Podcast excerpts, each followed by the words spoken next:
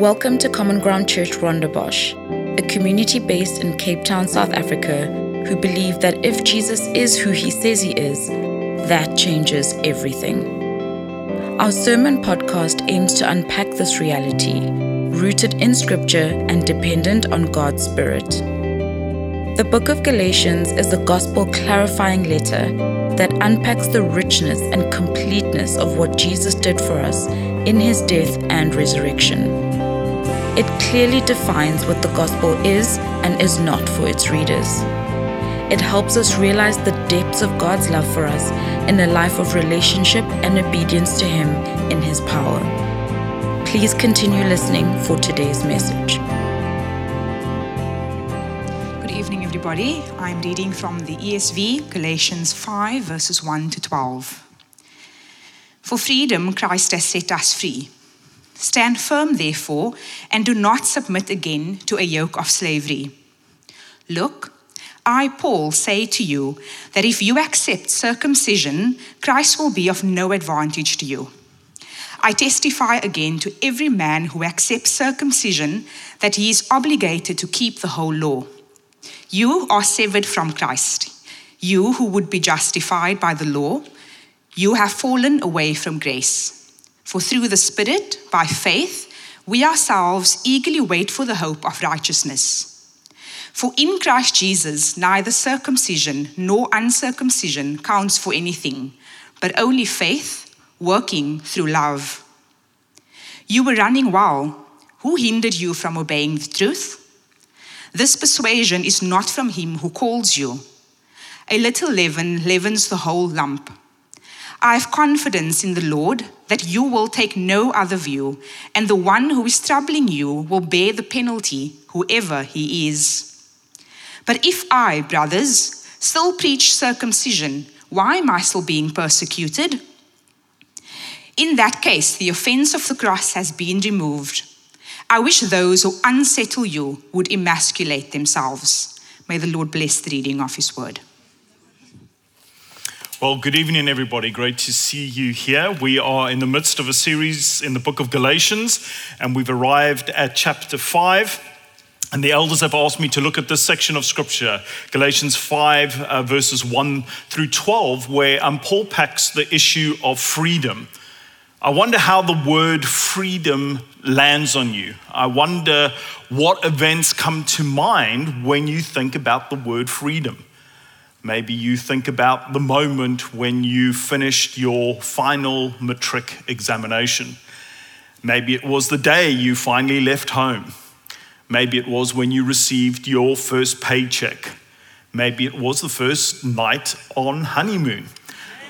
For the older ones amongst us here, maybe it was your last bond repayment. Or maybe it was when the kids left home. Maybe it was a walk in nature. Or maybe if you're old enough here, it was the time when you were allowed to vote after years of belittling oppression. Freedom is a universal desire, whether you are William Wallace in Braveheart declaring to the sons of Scotland that they may take our lives today, but they will never take our freedom. Or if you Nelson Mandela writing about your long walk to freedom. All of us, whatever our backgrounds or experiences, have an inherent deep desire for freedom. And in this passage in Galatians, Paul opens up the topic of freedom, and I want to look at it under three headings. Firstly, freedom declared. Secondly, freedom defined. And then finally, freedom defended.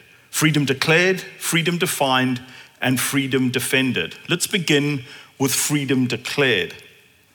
The context here in Galatians is that uh, Paul has uh, been just seriously alarmed that a church that had heard the incredible good news about Jesus Christ and his forgiveness and his restoration would be become diverted by those that were telling them that Jesus Christ, in fact, uh, wasn't enough to get truly right with God. Jesus is good, but he's not actually good enough. These teachers would say if you really want to please God, if you really want to honor God, if you really want to be right with God, then you need to obey the Mosaic law. You need to obey the Torah, starting with circumcision. Jesus is helpful, but only to the degree that it gets you back to obeying the law. And Paul's point throughout this letter, and again in our passage today, is that Torah obedience, obeying the law, and the gospel are incompatible. They aren't different versions uh, of the same operating system, but they are, in fact, completely different operating systems. They are mutually exclusive, which is why Paul declares in Galatians 5, verse 1 For freedom Christ has set us free. Stand firm, therefore, and do not submit again to the yoke of slavery. You remember the immediate context from last week when Ian spoke to us. Paul is challenging them Do you want to be children of slavery or do you want to be children of the free? If you come under the law, uh, you become a slave again. Rather, embrace the freedom you have in Christ. Are you a slave or are you free? Paul says emphatically, For freedom Christ has set us free. Stand firm, therefore, and do not submit again to a yoke of slavery. Notice here in this opening verse in Galatians chapter 1 that Paul declares both the fact of our freedom, but also the purpose of our freedom and our required response. He, he communicates the fact, the purpose, and our required response. Let's begin with the fact of our freedom. Notice verse 1 Christ has set us free. Friends, at the very heart of the Christian message is a declaration of freedom. Christ has set us free. The heart of the Christian message is an announcement, not advice. It is a declaration Christ has set us free, not a do it yourself menu. The Christian message is first and foremost, friends, news about what God has done for us, not primarily news about how we ought to live our lives. In fact, the very word gospel means good news. Christianity is good news salvation, not good advice salvation. All other religions are about good advice. Do what the prophet or the guru or the wise teacher says. Not so Christianity. Christianity is an announcement about what God has already done for us. Christ has set us free. Famous, famous British preacher, Dr. Martyn Lloyd-Jones, uh, tells a story how uh, for people in ancient times when a war was going on, for them to discover what was going on in the front line before the days of modern communication, it required a herald to come back from the front line to tell the people what was going on. And when a, a herald came back from the front lines of the war, he would always say one of two things either we need more troops or we've won. And as Lloyd-Jones points out, every other world religion is we need more troops religion. It's, it's you need to do something. You need to pull up your socks. You need to try harder. You need to sacrifice more. You need to give something. Some effort is required on your part. We need more troops. Only Christianity is the we've won religion. It, it, declares that you are already in, you already belong, you're already included apart from your effort. Because of what Jesus Christ has done on the cross, if you trust his work, you in, you belong, you're adopted, you're part of the family. Friends, the heart of the Christian message is a declaration of what Jesus Christ has already done for us. Christ has set us free. But secondly, notice the purpose of our freedom. Paul goes on to say, For freedom, Christ has set us free. The, the, the, goal of our freedom is freedom. The purpose of our freedom is freedom.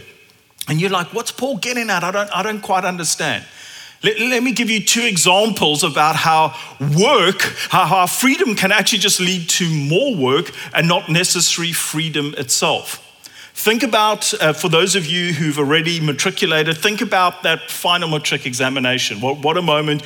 You finally write your final exam. It's a huge celebration. You are free from school, right? You don't have to wear uniform anymore. You don't have to go to school. You, you, all, all, the, all the stuff, all the paraphernalia related to school is over. You are free from school but you're not free from work, right? You're free from school, but actually, if you've got a good education, that's going to mean more work, either at varsity or in the marketplace. Your, your freedom from school doesn't mean freedom from work. Or imagine, if you will, that you decide to volunteer at a really excellent NGO that is very committed to helping foreign refugees uh, get legally registered in South Africa and you work with this NGO, and amazingly, uh, working alongside them, you are able to see five people obtain a correct visa, uh, thereby enabling them to stay legally in South Africa. And it's just a wonderful moment of celebration. And these five people are, in fact, so kind that they come and they, they thank you for the effort that you put in. And then they said, hey, We just wanted to ask you what's next. And so you sit down with them and you tell them all the different uh, steps that need to take place. But part of the conversation you have with them is to tell them that one of the benefits of obtaining this visa is that they are now legally able to work. And so, you, along with the NGO, is actually going to help them uh, to find work. So, in effect, what you're saying to your uh, refugee friends is the fact is you are free to legally stay in South Africa but the purpose of that freedom is that you may be able to find legal work, and therefore the next action that is required is helping them find a job. Friends, this is different from Christian liberation. Christian liberation is the fact Christ has set us free. But what is the purpose of our freedom? Well, it is freedom itself. For freedom, Christ has set us free. Freedom for the Christian isn't a means to an end, but it is the end in itself. For the Christian, freedom isn't the first step that leads to something, but it is, in fact, the final destination. Which is why our required response is stand firm, therefore and do not submit again to the yoke of slavery. Our required action isn't to achieve anything, but rather to stand firm in what Christ has already done for us, what Christ has already won for us. Standing firm in the freedom that Christ has won and not allowing anybody to say that there are things that we need to do to earn our salvation. You see, these false teachers, these Judaizers would have come in and said, Well, Christ has set you free, great. But the purpose of that freedom is that you might obey the Torah. And so your required response is get circumcised. But Paul says the fact is, it is for freedom Christ has set you free. Purpose, freedom. Required response, stand firm in your freedom. So, firstly, freedom declared. Secondly, freedom defined. Paul, having declared our freedom, is then very careful to define our freedom. Although we are declared free for freedom's sake, we would be mistaken to think that all religious roads lead to this freedom. Although freedom is offered free of charge, we'd be mistaken to assume that how we get there is irrelevant. What Paul has been contending for here in Galatians isn't simply the fact of our freedom, but also the basis of our freedom, the, the foundation of our freedom. And friends, the basis and foundation of our freedom that we find here in Galatians chapter 5 is Jesus plus nothing. Paul has been contending throughout this letter that salvation is only ever found and centered on Christ. To add anything to Christ is to nullify everything Christ has done for us and everything that he has won for us. In Paul's mind, there are only two options it is Christ plus nothing or not Christ at all. Those are the two, only two options on the table. And he's been saying this throughout the letter. In chapter one, he says, if you're turning to a different gospel, it means you are turning away from grace and Christ. In chapter two, he says, if you seek in a righteousness through the law, it means Christ died for nothing. In chapter three, to be bewitched is to ignore or reject. Jesus Christ and Him crucified. And here in chapter 5, Paul presents us with two very stark options it is either Christ or the law. To try to add the law to Christ is to profoundly and ultimately reject Christ. Notice verse 1. Christ has set us free. Stand firm, therefore, and do not submit again to the yoke of slavery. But also notice verse 2 if you accept circumcision, Christ will be of no advantage to you. Notice verse 4 You are severed from Christ, you who would be justified by the law. You have fallen away from grace. Can you see how Paul repeatedly pits Christ and the law against each other? To embrace the law is to reject Christ and the gospel. New Testament scholar Tom Schreiner puts it like this He says that Christ and grace are mutually exclusive to circumcision and law keeping here. So the Galatians will either follow Christ and the gospel or accept circumcision and the law. Opposed to Christ and, and grace is the law and circumcision. Those who attempt to derive their justification from the law are severed from Christ and cut off from grace for they are attempting to accomplish their own salvation instead of trusting in the grace and mercy of Christ. Law and grace are polar opposites. The law tries to find righteousness by doing and obeying. Grace and Christ bestow righteousness as a gift. If the Galatians accept circumcision, they abandon grace and Christ. Friends, we must never try to combine the law and Christ. True freedom is only found in Christ and through the gospel. The Christian message is that salvation is all of God and all of grace, and we must never try and smuggle anything else in. Paul succinctly summarizes this in Ephesians 2 8 and 9. For it is by grace you have been saved through faith, and this not of yourselves, it is the gift of God, not by works, so that no one can boast. Paul wants us to know two really big things. One, that our salvation is all of God and all of grace. And He really wants us to know that our salvation is not from ourselves in any way, which is why in these two verses in Ephesians chapter 2, He gives four massive hammer blows to any idea that our salvation would be from ourselves. He says, For it is by grace you've been saved through faith. Hammer blow number one, this is not from yourselves. Imagine that you came in this evening and you got a big shock because you walked into the auditorium, and when you walked in, you saw that the rows were not set up as they are now, but in fact, individual desks have been set out through the whole auditorium. And you're like, What's going on here? And you, we stood up and we said, Hey guys, we're we doing something different this evening? Everybody's going to take an exam. And there's just like a huge groan. What do you mean, exams? We just finished exams. I don't want to write another exam. So it's like, Guys, can you please just sit down? We wanted to get started. You, you're going to need to get ready And it's just like, okay, so you sit down and then you, the piece of paper, and then you, you, you turn the piece of paper over. And, and to, to your relief, there's only one question. You're like, just like, what are they going to like fill us with 50 questions? But it's like, it's a, we kind, we caring. We're only giving you one question. And the question is this why should you get into heaven?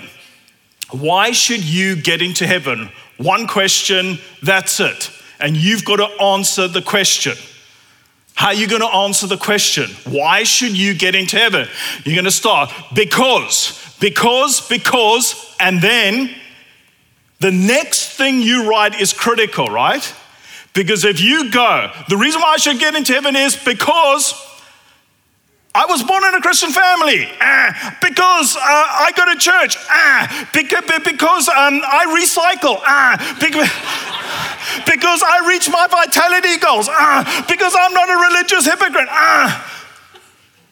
If your next word is because I, if it's I, it's an automatic fail. We don't even need to mark further, just wrong. Because check here, for it is by grace you've been saved through faith, and this not of yourself. So if it's an I, it's wrong. If it's anything that you've done, it is wrong. Because Jesus left the glories of heaven because Jesus came to earth, because Jesus lived the perfect life, because Jesus died on the cross for me, because Jesus took my sin upon himself, because Jesus was punished on my behalf, because Jesus rose again, because Jesus ascended to the right hand of the Father, because Jesus is coming to get me back to take me home. Because of him. Hammer blow number one, not of yourself. Ham, hammer blow number two, it's a gift. It's a gift. Going to heaven is not like going to the Paris Olympics next year. It is completely different. In order to get into the Paris Olympics uh, next year, you are going to have to hit a qualifying time. We've got family friends, Sam and Colleen, whose son is a very committed swimmer. He went to the last Olympics. He's hoping to go to this Olympics. In order for, get, for him to get in, he's got to train ridiculously hard, two swims a day, gymming session as well. He's got a gun for a time. He's got to get the qualifying time, and then he's got to be in the top two uh, times for a South African in his particular discipline to get in. He's got to do an incredible amount of work, and if he does enough work, he gets rewarded with going to the Olympics. But that is not what going to heaven is like. It's not a reward for those who morally outperform others. It's not a reward for those who've made a real success of their life. We're, we're very proud at how well you've done. Congratulations. We're glad to include you in the ultimate VIP circle. Please come to eternity with God Himself. No, no, no, no, no. It doesn't work like that. It is not a reward, it is a gift. It is a free gift from God. Hammer blow number three not by works, not by works. Now that's like some of you are like super disappointed because I know like some people in this room have got like incredible CVs, like phenomenal CVs, like incredible CVs to die for, and it just we're not even looking at your CV because it's not by works. B.B. Warfield said, "There's nothing done in us or by us at any stage of our earthly development because of which we are acceptable to God. There's nothing in us or done by us at any stage of our earthly development." Because of which we're acceptable to God. So if you're like, hey, Steve, you need to check up my, we, are not looking at, what do you mean you're not looking at CVs? We are not looking at CVs because it's not by works. So if it was by works, then we really need to look at how amazing and awesome and absolutely incredible you are, but it's not by works, which is why Charles Spurgeon said, I'd rather try and sail the Atlantic Ocean in a paper boat than get to heaven by good works. It's just ridiculous. Like, what are you doing? Get out of that paper boat. What are you doing? This is nuts. It's crazy, but I'm really impressive. But it's a paper boat. You won't get across the Atlantic Ocean. Martin Luther put it like this The only contribution we make to our salvation is our sin that God so graciously forgives. Okay, what do I need to do? What's my contribution? What, what do I need to give? Your sin. That's your contribution. But, but, but, but, but, it's your sin. There's nothing done in us or by us at any stage of our earthly development because of which we are acceptable to God. And you've been tracking with, with Paul here that it's not by myself, it's a gift, it's not by works, then the next hammer blow is going to become obvious, right? So that no one can boast. If, if, if, if, if it's not from me, if it's a gift, not a reward, if it's not by works, then obviously I'm not going to be able to boast, right? In December this year, I'm turning 50.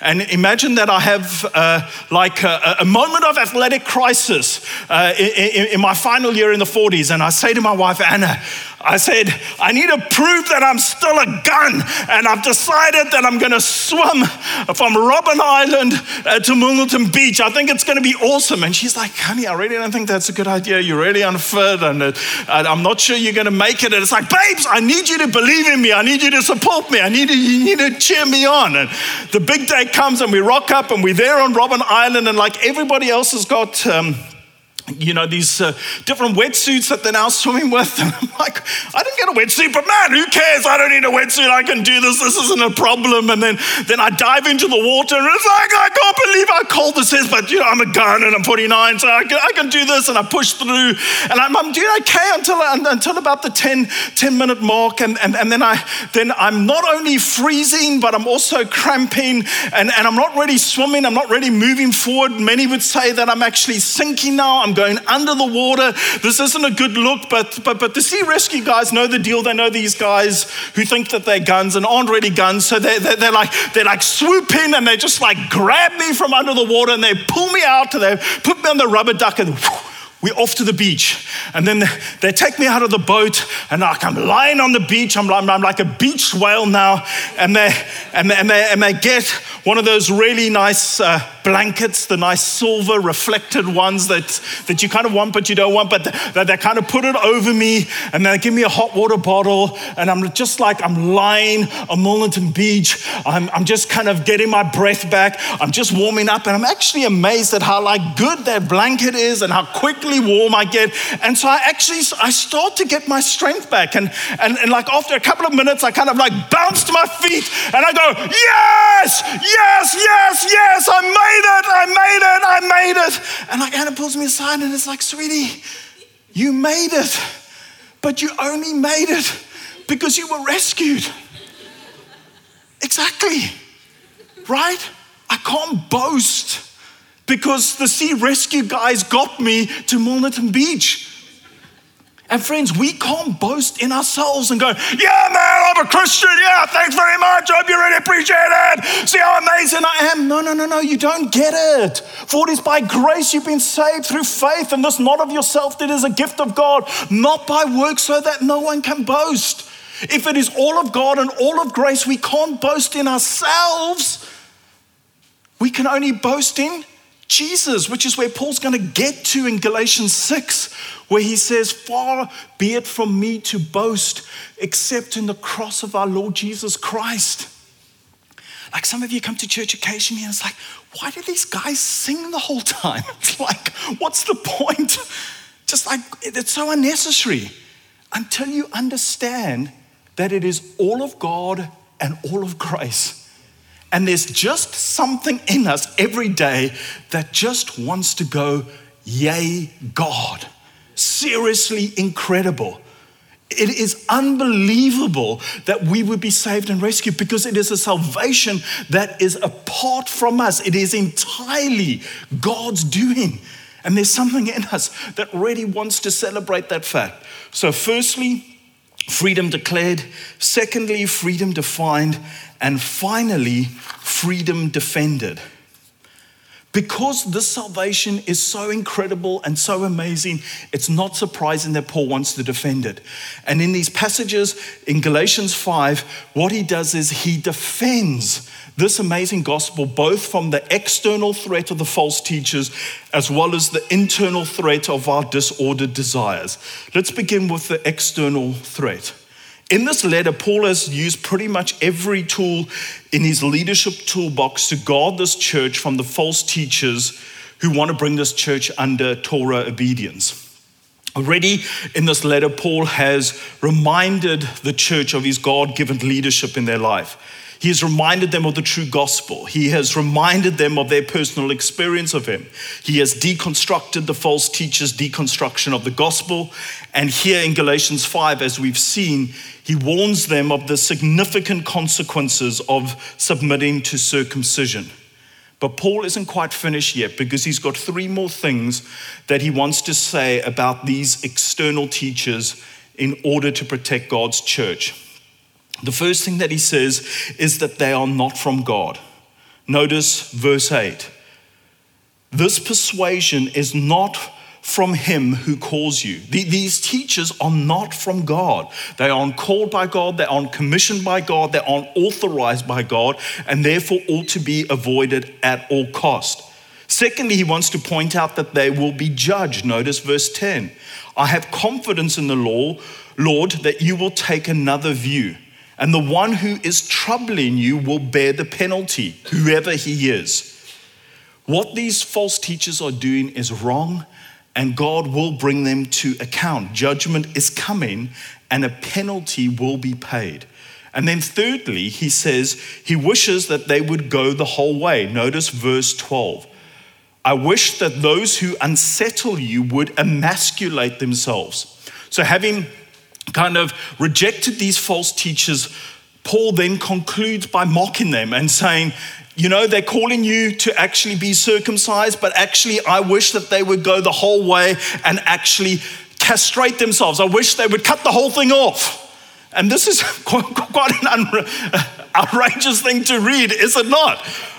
Paul's saying it's why, why stop at circumcision? Go on to castration. And, and, and he's mocking them. And the question we need to ask is like, is this okay? Is, this, like, is it okay to do something like this? Well, well, just a couple of comments. Firstly, I think it's important to note that mockery in and of itself isn't sin. We see that God mocks people in the Psalms, in Proverbs, in Isaiah. God doesn't have a problem at pointing out our own human foolishness. And sometimes it is necessary for Christian teachers, leaders, to engage in mockery in order to protect God's sheep, like Paul does here in Galatians 5. In fact, uh, Protestant reformer Martin Luther said the following A preacher must not only feed the sheep so as to instruct them how they are to be good Christians, but he must also keep the wolves from attacking the sheep and leading them astray with false doctrine and error, for the devil is never idle. Likewise, Doug Wilson helpfully points out the following He says, Sheep are to be kind to sheep, shepherds are to be kind to sheep. But if a shepherd is kind to wolves, that's just another way of letting them savage the sheep. Kindness to sheep is hostility to wolves. Kindness to wolves is hostility to sheep. All attempts to get wolves and sheep together in some kind of ecumenical love fest will only result in fat, contented wolves. What Paul is doing here in Galatians is mocking false shepherds in order to protect the sheep. But we would be mistaken then to think, well, then mockery is fair game uh, in the arena of uh, social media.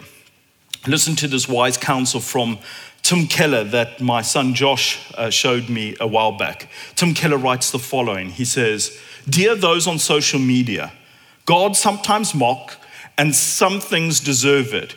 Yet those who habitually and consistently mock, who sit in the seat of mockers, are in great spiritual danger. Mockers nurture high pride in themselves, which appears knowing and sophisticated, but ruins relationships and cuts them off from the truth that only the humble discover. To see through everything is the same as not to see. Preachers and teachers who engage in a great deal of mockery towards their opponents, instead of speaking the truth in love, often nurture an abusive spirit that brings down their own ministry in disgrace. There are many on social media whose main goal, stance, and practice is to mock and deride the people whose positions they oppose. But this is spiritually dangerous for them and and it accomplishes nothing for their side. God mocks proud mockers, but shows favor to the humble and the oppressed. Love you all, Tim Keller. Friends, it is very hard for Christian leaders not to either overreach nor underreach, which is why they need your prayers. But all of us need to tread carefully in this regard. So, firstly, an external threat, and then finally, a internal threat. Paul is careful not to lay the responsibility of the application of this false teachers simply on the door of the false teachers. Paul also speaks to the Galatians themselves and wants to point out that they are actually personally responsible for their own walk before the Lord. Notice verse 9. You were running well. Who hindered you from obeying the truth? The NIV translates it like this You were running a good race. Who cut in on you to keep you from obeying the truth? The, the, the picture here is of the Galatian church running well, tracking with the Lord, only to be deflected, only to be diverted away from God's plans and purposes. And Paul says, hey guys, you're not at the mercy of others. You're actually responsible for your own walk and your own race. Can I ask you this evening, how is your walk with the Lord going? Can I ask you, how is your race going? Are, are, are, you running unhindered? Or has something distracted you? Has something deflected you? Or to use the words of Hebrews 12, have you allowed some sin to easily entangle you? Friends, it is so easy for us to allow something to deflect us from the purposes of God. The thing that was deflecting the Galatian church here was a pursuit of works righteousness. But, friends, there are many things that can come in the way and deflect us from God's plans and purposes in our lives. For some of you, it, it's pain, right? Life can be hard, and events and things can happen in our lives that really hit us for a six. And how we handle our hurt and how we process our hurt really matters. Because it's very easy at these pain moments in our lives to charge God instead of trusting Him. And we can allow painful events to deflect the plans and purposes of God in our lives. For others, it's not pain, but disillusionment. Christians have really disappointed us. A church experience has, left us feeling burnt and at the point of uh, breakdown, even. Friends, how we allow the imperfections and failures of Christians to affect our walk is critical. Are the failures and imperfections of others determining our walk with the Lord, or is the triumphs and perfections of Christ moving us forward? For others of you, it's not disillusionment or pain, but rather success. You haven't heeded the warning of Deuteronomy 6. And ironically, you've allowed the very blessings from God to deflect you from God. You've allowed getting more stuff to cause you to amuse yourself to a spiritual death. For others, it's not success but offense. You have been offended by a Christian brother or sister. And instead of forgiving as Christ has forgiven us, you've allowed that offense to grow. And now you've got a root of bitterness emerging that isn't just deflecting you from God's plans and purposes, but is actually beginning to defile many.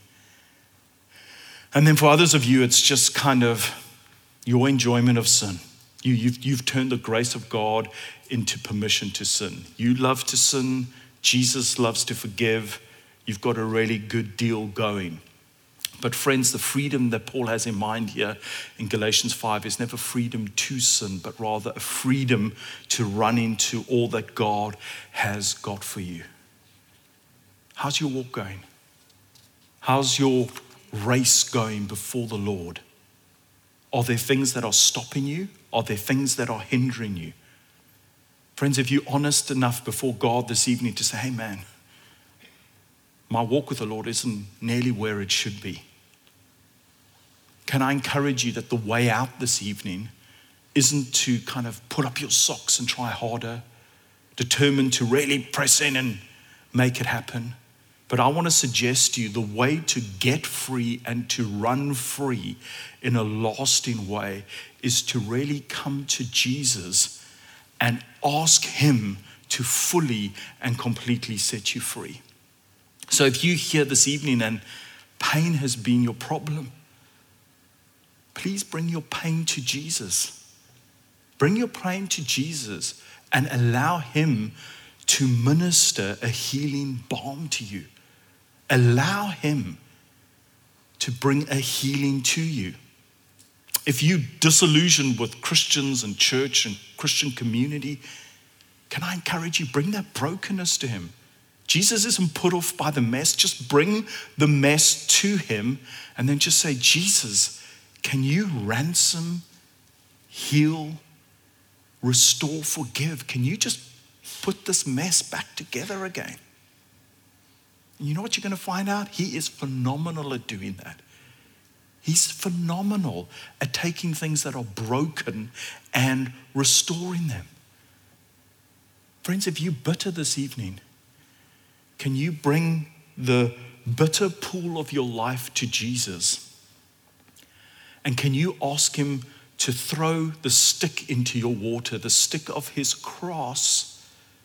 That is the only thing that is able to absorb the bitterness and turn it into sweet water. Christ's finished work on the cross, the only pure person who's ever walked, the only ultimate act of injustice was done for you so that your bitterness can be turned into sweet water. And then if you're here this evening and you just you're just going back to that wall of sin, can I invite you to present yourself before Jesus? And can you just do 1 John 1? if we confess our sin, He is faithful and just to forgive us our sin and cleanse us from all unrighteousness. Jesus doesn't just want to forgive you, He wants to cleanse you, He wants to clean you, He wants to restore you. He wants to say over you, those whom the Son sets free are free indeed. The way to freedom isn't through self effort. The way to freedom is by coming to Jesus and bringing your brokenness and asking Him to minister to you right where you are. For freedom, Christ has set us free. Stand firm then, and do not submit again to the yoke of slavery. Let's pray together. Lord Jesus, I want to thank you for each and every person in this room. I thank you that you love them with an everlasting love. Lord, I thank you that you have gone to extraordinary lengths in order to save and rescue them. Lord, I thank you that your body was broken, that your blood was shed, that we might be saved and rescued. And it was for freedom that you came to set us free, that we would never again be yoked to slavery. So I pray for every person in this room, Lord, I pray that you would come to them and that you would minister to them. And wherever they need you to touch them, Lord, I pray that you would do that. Just, just quietly, just in your heart. If you need healing, if you need restoring, if you need Jesus to deal with bitterness or a pattern of persistent sin, can you just say, Jesus, help? He is the rescuer. He is the one who can forgive. He is the one that can deliver. He is the one who can restore. He is the one that can forgive and cleanse. And so, Lord, I pray for the reality of your goodness and the reality of your grace and the reality of your love to wash over us.